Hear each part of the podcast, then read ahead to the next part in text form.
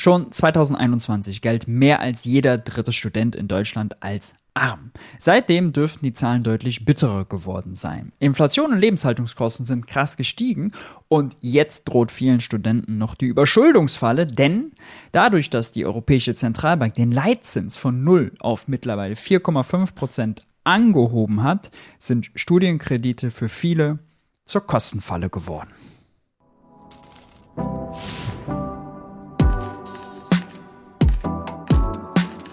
Hi und herzlich willkommen bei Geld für die Welt. Ich bin Maurice und in diesem Video kümmern wir uns um die Lage der Studenten.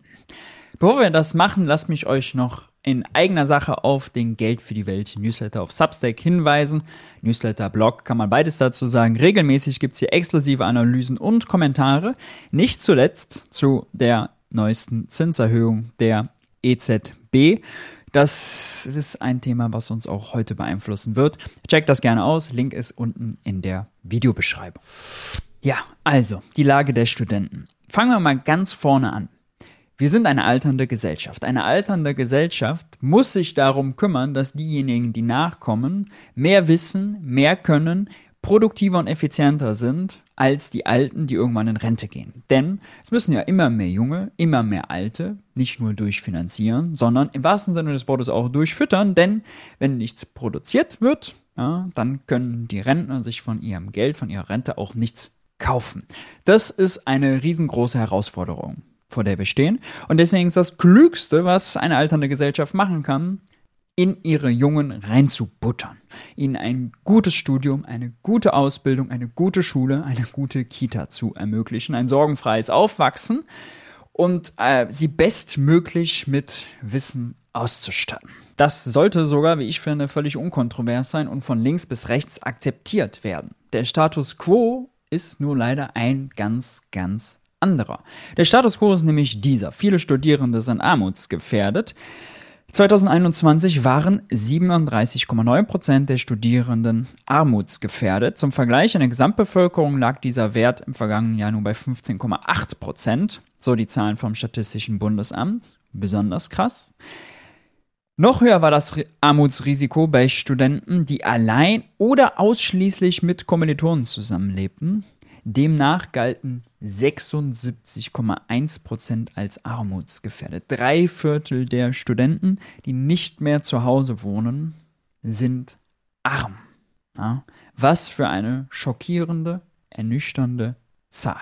Und das war, wie gesagt, 2021, mittlerweile ist 2023 und die Lebenshaltungskosten sind krass gestiegen. Nahrungsmittel zum Beispiel sind seitdem fast 30 Prozent teurer geworden. Ja? Energie zu Hause den Strom, zu Hause das Gas, was auch immer, auch alles deutlich teurer geworden. Die Zahlen sind alle bekannt. Nur zusätzlich gibt es jetzt noch ein Zinsproblem, ein Überschuldungsproblem für viele Studenten. Denn dadurch, dass die Europäische Zentralbank den Leitzins so angehoben hat, sind die Zinssätze für Studienkredite explodiert. Hier titelt die Tagesschau entsprechend teures Studium, Zinssatz für KfW-Studienkredite verdoppelt. Im Oktober 2021 lag der Zins noch bei 3,76 Prozent, im April 23 bei 7,82 Prozent. Ja. Dabei geht es um die Studienkredite, die man bei der staatlichen Förderbank KfW bekommt. Und das ist eben das Bittere, die sind an den europäischen Leitzins gekoppelt. Da der aber seit 21 um 4,5 Prozentpunkte gestiegen ist, sind entsprechend auch die Studienkredite da so teuer geworden. Das alles erfährt man auch, wenn man bei der KfW mal auf die Seite guckt für den Studienkredit. Ja, also äh, das Schöne an dem Kredit ist, es ist unabhängig vom Einkommen, keine Sicherheit notwendig, bekommt also ja theoretisch jeder, so wie es hier klingt. Nur das Bittere ist, der Zinssatz wird jedes halbe Jahr angepasst. Immer im April und im Oktober. Oh, shit, zum 1. Oktober. Bald ist es also wieder soweit. Und äh, genau hier, der Zinssatz ist variabel, wird immer zum 1. für den 1.10. für jeweils ein halbes Jahr festgelegt. Und wenn wir hier nochmal genauer unter Konditionen gucken, Zinssatz, der Zinssatz ist variabel und wird immer zum 1.4. und 1.10. für jeweils ein halbes Jahr festgelegt. Ja, Im Moment effektiv bei 7,82 Prozent. Und dieses Variable ist die tatsächliche Falle, ja. Also wer vor zwei Jahren den Kredit genommen hat, schon für fast 4%, auch teuer dafür, dass der Leitzins bei Null war, ja, hat jetzt eine Verdopplung erlebt, muss jetzt plötzlich fast 8% zahlen. Warum überhaupt diese 4% Aufschlag? Ja, also wenn der Leitzins doch bei Null ist, warum muss eine staatliche Förderbank dann 4% Zinsen nehmen? Nun ja, da wird gesagt, die KfW macht das ja aus ihren eigenen Mitteln. Die muss auch, also darf keine Verluste machen, die muss profitabel sein. Und weil sie ja nicht prüft, ja, was für ein Einkommen, was für Sicherheiten haben die äh, Kreditnehmer, die Studenten, das einfach an jeden ausgeschüttet wird, nehmen sie das als fetten Risikoaufschlag. Apropos 1.10., ja, der ist ja bald, ist angekündigt, dass der Zinssatz steigen wird. Wir können jetzt schauen, wie hat sich denn eigentlich, im April wurde das letzte Mal angepasst, seitdem der Leitzins entwickelt. Da stand der Zins noch bei 3,5 Prozent. seitdem ist ein ganzer Prozentpunkt oben drauf gekommen und der wird jetzt auch zum 1. Oktober da drauf kommen. Die Sache wird also noch viel, viel schlimmer. Die CDU hat, man sollte sie gar nicht zumuten, eine kleine Anfrage gestellt bei der Bundesregierung, Zinserhöhung beim KfW Studienkredit und da sind ein paar interessante Zahlen bei rausgekommen. Zum Beispiel hier die Anzahl abgeschlossener Verträge. Und man sieht sehr deutlich, 2022 gab es schon nur noch 15.000 Verträge, vorher 23.000, 40.000, 30.000 und, und, und. Das ist der niedrigste Wert, den wir seit 2008 da war damals Finanzkrise, haben. Warum? Nun, eigentlich ziemlich einfach. Viele können sich einfach nicht mehr leisten. Wenn die Zinssätze so horrende sind, dann ist das einfach nicht attraktiv. Da haben äh, Studenten da Angst vor. Studierendenwerke warnen sogar schon explizit davor, weil eben diese variable Zinsanteil eine wahre ja, Überschuldungsfalle sein kann. Hier in der Grafik sieht man das auch nochmal ganz schön, wie sich die Zinssätze entwickelt haben. Also Anfang 22 waren wir noch bei 4%, ja. Egal, ob es jetzt äh, also ein Festzins mit zehnjähriger Zinsbindung war oder ein variabler Zins, ja. Äh, und seitdem ging es eben in mehreren Stufen nach oben, halbjährlich, weil die EZB den Zins nach oben getrieben hat. Wir kratzen an den 8%.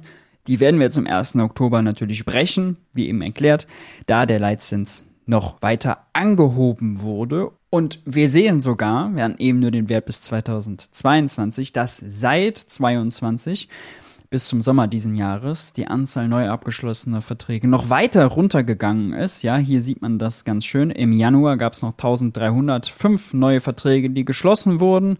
Dann gab es immer noch so ja, 1200, 1600, ja, jetzt nochmal 2000 im September 22 und dann wurde im Oktober angehoben. Und plötzlich ist das runtergefallen auf nur noch 1000, 600, 700, 700, 500. Dann wurde im April nochmal fett angehoben, April 23. Und seitdem gab es nur noch 500 oder 560 neue abgeschlossene Verträge. Das klingt jetzt erstmal alles total wenig, als wären total wenig Studenten davon getroffen. Das widerlegt allerdings eine andere kleine Anfrage, und zwar diesmal von der Linken. Die hat nämlich nach den Schulden von KfW-Studierendenkrediten gefragt und herauskommt, dass eben im Moment es rund 250.000 aktive KfW-Studienkredite gibt. Davon sind 171.000 schon in der Rückzahlungsphase, okay, und 4.000 davon notleidend. Das geht also noch. Allerdings, der Zinshammer, der ist ja gerade erst eingetroffen. Ja, die ersten paar Monate den höheren Zins zu zahlen ist kein Problem. Das wird eher auf die Jahre hinaus ein strukturelles Problem und wird übrigens auch die Jobsuche der Studenten beeinflussen. Ja, wenn man dann sein Studium fertig hat, aber noch eine Überschuldung im Nacken, dann ist man eher bereit, schlechtere Arbeitsbedingungen, niedrigere Löhne und so weiter zu akzeptieren, weil man es sich schlicht nicht leisten kann, keinen Job zu haben. Also das senkt auch strukturell die Macht die eben dann die Absolventen auf dem Arbeitsmarkt haben. Hier auch nochmal abgefragt die Anzahl der Anträge und man sieht ja bisher in 2023 nur 4000 bis zum Juli, also bis Mitte des Jahres. Hochgerechnet würde es also dazu führen, dass wir ja vielleicht 9000 ja, Anträge, vielleicht 10.000, je nachdem, wenn im September immer noch mal ein höherer Schub kommt, weil äh, da üblicherweise viele ihr Studium beginnen. Ja, 10.000 Anträge ist vielleicht in 23 werden. Ein absoluter Tiefpunkt.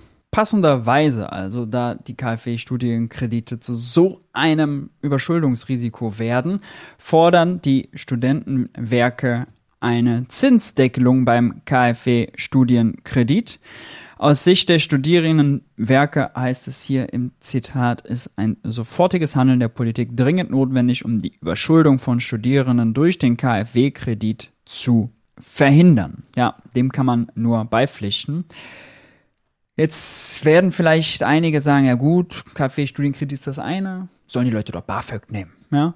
Okay, sollen die Leute halt BAföG nehmen, kann man ja sagen, nur das Problem ist, nur 11% der Studenten bekommen noch BAföG. Ja, wenn man sich die Zahl anguckt, wie sich die verändert hat, das ist wirklich bitter. Seit 1970 ist die Zahl der Studenten extrem gestiegen, hat sich versechsfacht von 500.000 auf fast 3 Millionen.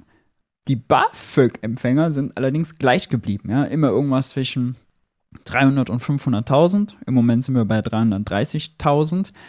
Das bedeutet, BAföG ist für immer weniger Studenten da, um, naja, das Studium entsprechend ausreichend zu finanzieren. Die Ampelregierung hatte sich dazu ja einiges vorgenommen, auch einiges im Koalitionsvertrag geschrieben und hat tatsächlich auch ein bisschen was geändert daran, dass man diese Lücke schließt. Sie hat 22 folgende Reformen nämlich beschlossen. Die Freibeträge für das Elterneinkommen wurden angehoben, sogar deutlich angehoben, 20,75 Prozent. Die Anhebung der Bedarfssätze betrug 5,75 Prozent. Wohnungszuschlag äh, wurde angehoben von 325 auf 360 Euro, also ungefähr 10 Prozent. Außerdem wurde die Altersgrenze erhöht von 30 auf 45 Jahre und, und, und. Und tatsächlich hat die Reform Früchte getragen, zumindest ein paar.